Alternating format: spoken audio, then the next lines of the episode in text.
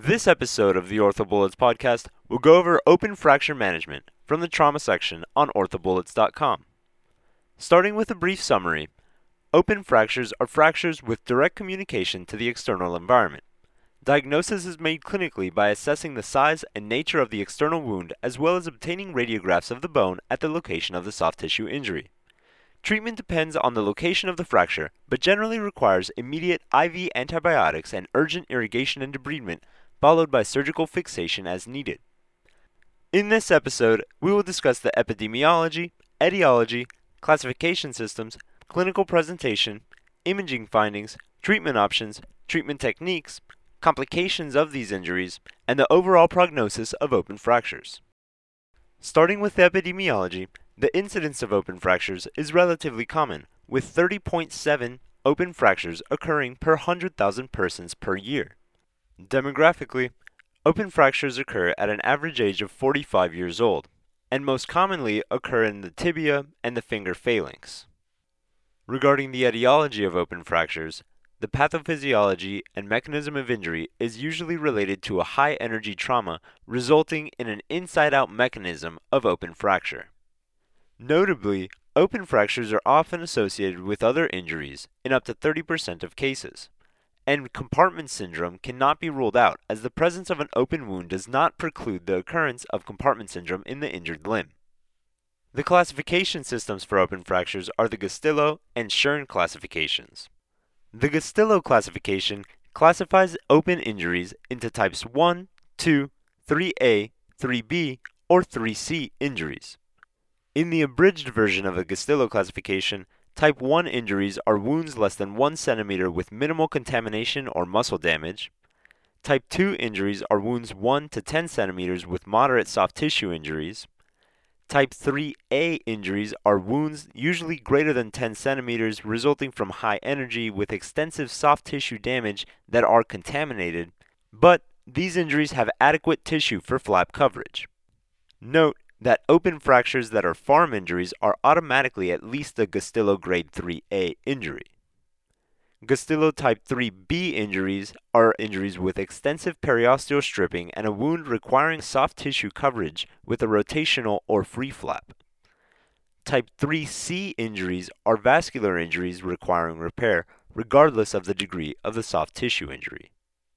It is important to note that the most accurate way to grade open fractures is by an intraoperative examination. The Gustilo classification is important as antibiotic indications changed by Gustilo types. For Gustilo type 1 and 2 injuries, first generation cephalosporins suffice. For Gustilo type 3 injuries, first generation cephalosporins and an aminoglycoside are traditionally recommended, but there is controversy about this regimen. If the open fracture occurs in conjunction with a farm injury or in suspected bowel contamination, a first generation cephalosporin with an aminoglycoside plus penicillin should be used. The penicillin is added for clostridial coverage. Antibiotics should be initiated as soon as possible, with an increased infection rate being noted when antibiotics are delayed greater than 3 hours from the time of the injury. Antibiotics should be continued for 24 to 72 hours after the irrigation and debridement. Remember that a tetanus booster should be given if the patient is not up to date and has not had a booster in the last five years. The Tscherne classification for open fractures classifies these injuries into grades 1, 2, 3, or 4. Grade 1 injuries are open fractures with a small puncture wound without skin contusion. There is negligible bacterial contamination and a low energy fracture pattern. Grade 2 injuries are open injuries with small skin and soft tissue contusions, moderate contamination is identified and variable fracture patterns can be seen. Grade 3 injuries are open fractures with heavy contamination, extensive soft tissue damage, and are often associated with arterial or neural injuries. And grade 4 injuries are open fractures with incomplete or complete amputations. On clinical presentation, a thorough history should be obtained, noting information regarding the mechanism, location, and timing of the injury. A thorough physical examination should also be performed with inspection and assessment of the soft tissue damage, noting that the size and nature of the external wound may not necessarily reflect the damage to the deeper structures. A neurovascular exam should be performed, and if there is concern for vascular insult, ankle brachial index should be obtained. A normal ratio is greater than 0.9. Vascular surgery should be consulted, and an angiogram is warranted if an ABI less than 0.9 is obtained. If there is concern for a traumatic arthrotomy, consider performing a saline load test or a CT scan. Some studies now show that a CT scan is more sensitive than a saline load test for detecting traumatic arthrotomies of the knee. Regarding imaging, it is important to note that radiographs should be obtained including the joint above and below the fracture site. A CT scan may be indicated for periarticular injuries and for the evaluation of the traumatic arthrotomy of the knee. Moving on to discuss the treatment of open fractures, the initial part of therapy is non-operative with urgent IV antibiotics, tetanus prophylaxis, and extremity stabilization and dressings. This is indicated as the initial treatment for all open fractures. And remember that a soft tissue wound in proximity to a fracture should be treated as an open fracture until proven otherwise. Multidisciplinary training of open fracture management has been associated with decreased timing to antibiotic administration. Note that antibiotic type is indicated by the injury pattern and location as discussed previously. The operative aspect of treatment begins with irrigation and debridement, temporary fracture stabilization, local antibiotic administration, and soft tissue coverage. Irrigation and debridement should be pursued as soon as possible, and it may be beneficial to perform this within 6 hours in terms of decreasing infection risk. The ideal time to soft tissue coverage is controversial, but most centers perform this within 5 to 7 days. Regarding the infection rates in these situations, infection rates of open fracture depend on the zone of injury, periosteal stripping, and any delays in treatment. The incidence of fracture related infection range from less than 1% in grade 1 open fractures to 30% in grade 3 fractures. Regarding the definitive reconstruction and fracture fixation, this is indicated when soft tissue coverage is obtained and an adequate sterility is achieved. Outcomes of definitive treatment with internal fixation leads to significantly decreased time to union, improved functional outcomes, and decreased time in the hospital compared to those definitively fixed with external fixation. Now let's delve a little further into these techniques. First, let's review some details on the urgent IV antibiotic therapy, tetanus prophylaxis, and extremity stabilization with dressings. Regarding antibiotic timing, these should be initiated as soon as possible, and studies show an increased infection rate when antibiotics are delayed for more than 3 hours from the time of injury. These should be continued for 24 hours after the initial injury if the wound is able to be closed primarily and should be continued for 24 hours after the final closure if the wound is not closed during the initial surgical debridement, and 48 hours for type 3 wounds. Again, with respect to the Gustilo classification, Gustilo type 1 and 2 injuries receive a first generation cephalosporin, or clindamycin or vancomycin can also be used if allergies exist. And for a Gustilo type 3 injury, a first generation cephalosporin should be used with an aminoglycoside. Some institutions elect to use vancomycin in addition to cefepime, however. Farm injuries or injuries with heavy contamination or possible bowel contamination should have high dose penicillin added for anaerobic coverage of Clostridia. Some special considerations for antibiotics include that for freshwater wounds, fluoroquinolones or a third or fourth generation cephalosporin should be included, and for saltwater wounds, doxycycline and ceftazidime or a fluoroquinolone should be used. Regarding tetanus prophylaxis, this should be initiated immediately in the emergency room or in the trauma bay. Two forms of prophylaxis exist toxoid and immunoglobulin. Regarding toxoid, 0.5 milliliters is given regardless of age. Regarding immunoglobulin, patients less than 5 years old receive 75 units, patients 5 to 10 years old receive 125 units, and patients greater than 10 years old receive 250 units. The toxoid and the immunoglobulin should be given intramuscularly with two different syringes in two different locations. Remember the guidelines for tetanus prophylaxis depend on three factors complete or incomplete vaccination history, which is defined as three doses of the tetanus prophylaxis, date of the most recent vaccination, and the severity of the wound. Regarding extremity stabilization and dressings, Stabilization of the extremity should be accomplished with splint, brace, or traction for temporary stabilization. This decreases pain, minimizes soft tissue trauma, and prevents the disruption of clots. Removal of gross debris should be performed without removal of bone fragments.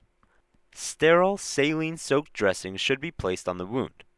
There is little evidence to support aggressive irrigation or irrigation with antiseptic solution in the emergency department as this can push debris further into the wound. Irrigation and debridement with temporary fracture stabilization, local antibiotic administration, and soft tissue coverage should then follow. Regarding timing of irrigation and debridement, a recent meta analysis known as the Goliath study has recommended debridement within 24 hours to minimize the risk of infection for type 3 fractures. But it should be noted that irrigation and debridement should occur within 12 hours for type 3B open tibia fractures. Staged debridement and irrigation should be performed every 24 to 48 hours as needed. Regarding the technique for IND, the incision used can be an extension of the wound proximally and distally in line with the extremity to adequately expose the open fracture. Irrigation should follow, with studies having shown that low pressure bulb irrigation is less expensive than high pressure pulse lavage and has no difference in infection rates or union rates. Studies have also been performed comparing saline versus saline irrigation with Castile soap versus an antibiotic solution and have shown that saline with Castile soap had decreased primary wound healing problems when compared to antibiotic solutions. Note that on average, 3 liters of saline solution are used for each successive Gustilo type. In other words, 9 liters of solution would be used for a type 3 injury. Regarding debridement, thorough debridement of devitalized tissue is critical to prevent deep infections, and bony fragments without soft tissue attachments should be removed. At the time of initial debridement, temporary fracture stabilization should also be performed. External fixation is the temporary initial treatment of choice for the majority of high energy open fractures of the lower extremity. Regarding local antibiotic administration, this is indicated if significantly contaminated wounds are present with large soft tissue defects or large bony defects. In this technique, beads are made by mixing methyl methacrylate with heat stable antibiotic powders. Vancomycin and tobramycin are most commonly used. Regarding soft tissue coverage at initial irrigation and debridement, early soft tissue coverage or wound closure is ideal. The timing of flap coverage for open tibial fractures remains somewhat controversial, but less than 7 days is desired. There is an increased risk of infection beyond 7 days. Notably, the odds of infection increase by 16% for each day beyond day 7. Early studies demonstrated an increased infection with delay beyond 72 hours. However, recent studies such as the LEAP study do not support this finding. It is important to note here that studies have not shown any statistical difference between the rate of infection when ORIF is performed before fasciotomy closure, at fasciotomy closure, or after fasciotomy closure. Obtaining soft tissue coverage is important prior to proceeding with bone grafting if needed. Bone grafting may occur after the wound is clean and closed. Negative pressure wound therapy may be utilized during the debridement period until definitive coverage can be achieved, but remember that there is an increased risk of infection if the wound is left open greater than 7 days. Once soft tissue coverage has been obtained, definitive reconstruction and fracture fixation may occur. If there is no critical bony defect, then open reduction, internal fixation, or intramedullary treatment may be undertaken depending on the fracture location and morphology. If there is a critical bone defect, there are various techniques that may be used to address this. The Masquelet technique, distraction osteogenesis, or a vascularized bone flap or transfer. Touching briefly on the Masquelet technique, otherwise known as an induced membrane technique, this is a two stage technique. The first stage of the Masquelet technique is irrigation and debridement, placement of a cement spacer, and temporizing fixation. The second stage of the Masquelet technique is placement of bone graft into the induced membrane and definitive fixation. Studies show an optimal time frame for bone grafting to be 4 to 6 weeks after placement of the cement spacer.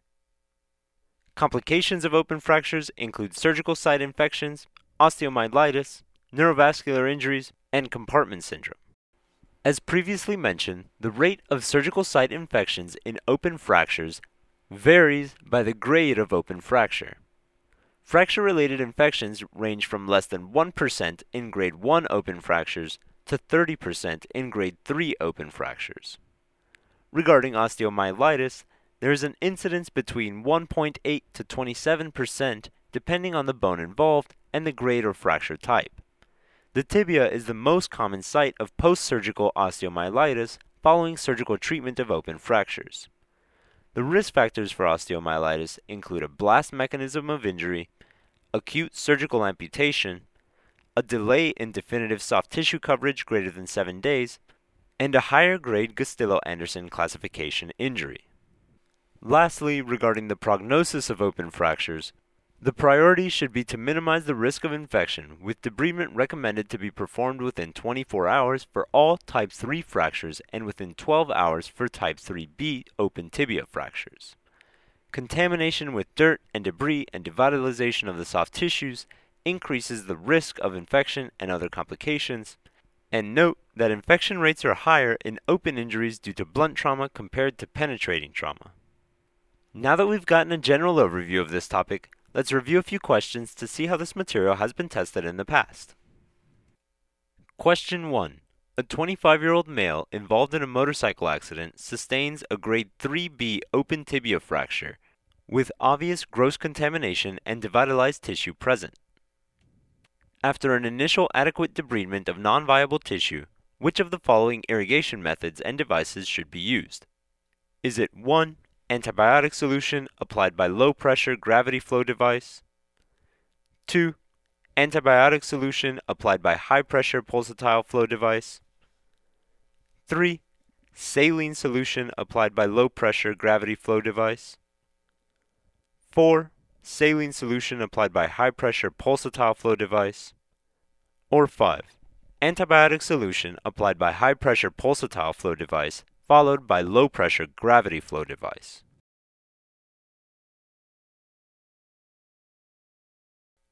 The correct answer is 3. Saline solution applied by low pressure gravity flow device. Initial wound treatment is critical in the treatment of open fractures and contaminated wounds. This patient presents with a type 3B open tibia fracture with obvious gross contamination and devitalized tissue. Systemic antibiotics and tetanus prophylaxis should be administered immediately upon arrival, and the lower extremity should be splinted while the remaining trauma workup takes place. Once cleared, this injury should be adequately debrided of all devitalized tissue and subsequently irrigated with the saline solution to reduce the bacterial count. Some evidence suggests that high pressure pulsatile lavage damages bone structures and disrupts soft tissue. In an animal model, Hassinger et al. showed that high pressure pulsatile lavage caused deeper penetration of bacteria and results in greater bacterial retention in the soft tissues when compared with low pressure lavage. Owens et al. in a sheep model of contaminated soft tissue compared low and high pressure lavage with normal saline solution, bacitracin solution, castile soap, and benzalkonium chloride. At 48 hours, the group treated by low pressure lavage and saline solutions showed the lowest rebound in bacterial counts. Question 2. What would be the expected effect of implementing a multidisciplinary training program for the treatment of open fractures? Is it 1. Increased likelihood of early total care for multi trauma patients? 2. Increased time to evaluation by a trauma surgeon? 3 decreased time to antibiotic administration. 4. Decreased length of hospital stay. Or 5. Expedited surgical clearance.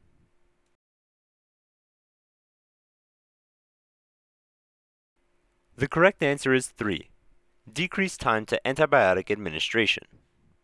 The implementation of a multidisciplinary training program for the treatment of open fractures has been associated with reduced timing to antibiotic administration. Open fractures are typically the result of a high energy injury that causes the bone to communicate with the external environment. These injuries require immediate IV antibiotic prophylaxis followed by urgent irrigation and debridement to minimize infectious complications.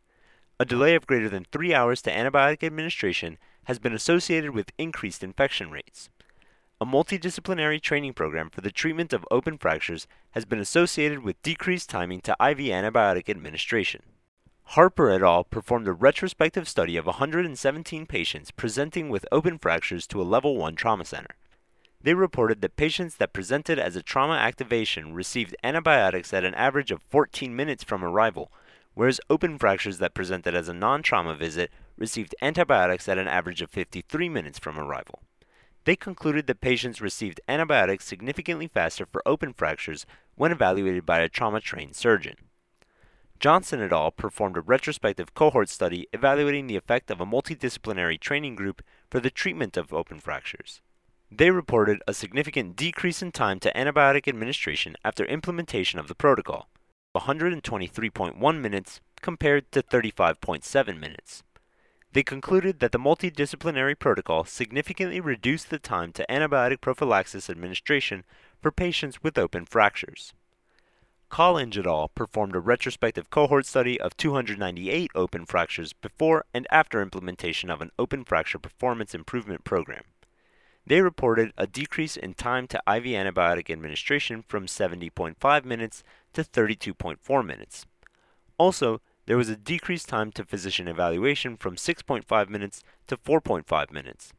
They concluded that a multidisciplinary improvement program decreased the timing of IV antibiotic administration for open fractures. Regarding the incorrect answers, for answer 1, an increased likelihood of early total care for multi-trauma patients, this is incorrect as multi-trauma patients would benefit from damage control orthopedic care. As such, a multidisciplinary training program would not affect the rate of early total care in multi-trauma patients. Regarding answer 2, increased time to evaluation by a trauma surgeon, this is incorrect as multidisciplinary training programs for the treatment of open fractures does not affect the time to evaluation by a trauma surgeon. Answer 4, decreased length of hospital stay, this is incorrect as length of hospital stay has not been associated with multidisciplinary training for the management of open fractures. And answer 5, expedited surgical clearance, is incorrect as the timing of surgical clearance has not been associated with multidisciplinary training for the management of open fractures. Last question. A 32 year old man sustains a shotgun blast injury to his hand 14 hours prior to presentation and presents with a severely wounded hand from a high velocity gunshot injury and multiple metacarpal fractures. The on call orthopedic resident is consulted immediately after he arrives. Which of the following statements regarding the treatment of this patient is most accurate? Answer 1. Early debridement and irrigation with normal saline is just as effective as irrigation with betadine solution. Answer 2. Irrigation with high pressure lavage is less expensive and superior to low pressure lavage. 3. The patient should receive tetanus prophylaxis regardless of vaccination status. 4. Patients should receive gentamicin alone. Or 5. The proper technique involves limiting debridement to the zone of injury to prevent further damage and contamination.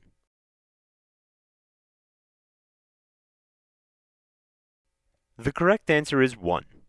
Early debridement and irrigation with normal saline is just as effective as irrigation with betadine solution.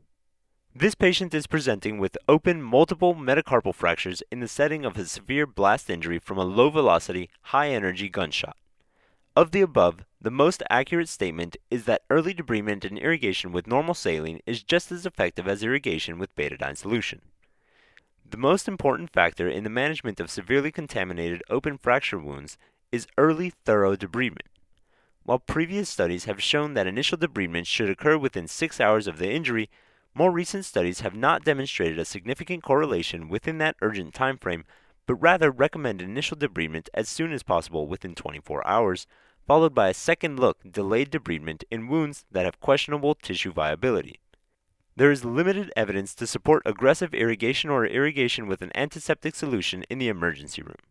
Time to antibiotic administration has also been demonstrated to have significant effect on decreasing infection risk, and as such, the immediate administration of antibiotics in the emergency room is recommended.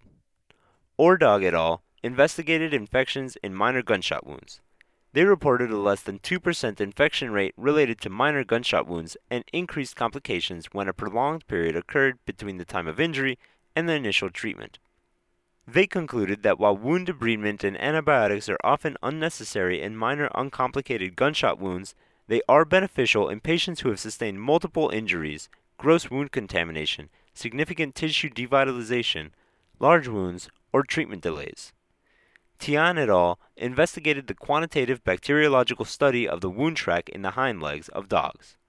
They reported that as the time increased from 6 to 12 to 24 hours, so did the number of aerobic and anaerobic bacteria in devitalized muscle tissue. They emphasized the importance of early debridement and treatment to minimize the bacterial contamination. Turker et al. reviewed the management of hand gunshot wounds. They reported that comprehensive information regarding the management of gunshot wounds and functional recovery of the hand is lacking in the literature. Thus, they recommended early debridement, antibiotic treatment, reconstruction, and rehabilitation to offer patients the best chance for full functional recovery. Pereira et al. reviewed the outcomes of complex gunshot wounds to the hand and wrist. They reported that during gunshots, the temporary cavitational effect might create a vacuum that can pull foreign materials, including dirt and bacteria, into the wound, potentially leading to wound infections. They observed that shotguns cause higher rates of infection when compared to low velocity guns. They recommended that while minor wounds do not require aggressive debridement, early debridement is recommended in severely wounded hands and that all devitalized tissue except bone fragments be removed. Regarding the incorrect answers, answer 2 is incorrect as irrigation with high pressure lavage is more expensive and not superior to low pressure lavage. Answer 3 is incorrect, as tetanus prophylaxis should be administered based on immunization history. For this patient, no prophylaxis is needed as his last dose was given within 5 years. Answer 4 is incorrect, as for this patient with a severely wounded hand, a first generation cephalosporin and aminoglycoside like gentamicin would be sufficient for antibiotic coverage, but gentamicin alone would not be sufficient. And answer 5 was incorrect, as a limited debridement would not be sufficient, and the proper technique involves extending the debridement beyond the zone of injury to ensure good eradication of debris and bacteria. That's all for this review about open fracture management. Hopefully that was helpful. This is the OrthoBullets podcast, a daily audio review session by OrthoBullets, the free learning and collaboration community for orthopedic surgery education. Keep in mind that these podcasts are designed to go along with the topics on orthobullets.com, and in fact, you can listen to these episodes right on the OrthoBullets website or the mobile app while going through the topics. If you've gotten any value so far from the OrthoBullets podcast, please consider leaving us a five star rating and writing us a review on Apple Podcasts. It will help us spread the word and increase our discoverability tremendously. Also, if you are not already, please be sure to follow OrthoBullets on Facebook, Instagram, Twitter, LinkedIn, and YouTube for daily high yield content. Thanks for tuning in. We'll see you all tomorrow, right here on the OrthoBullets podcast.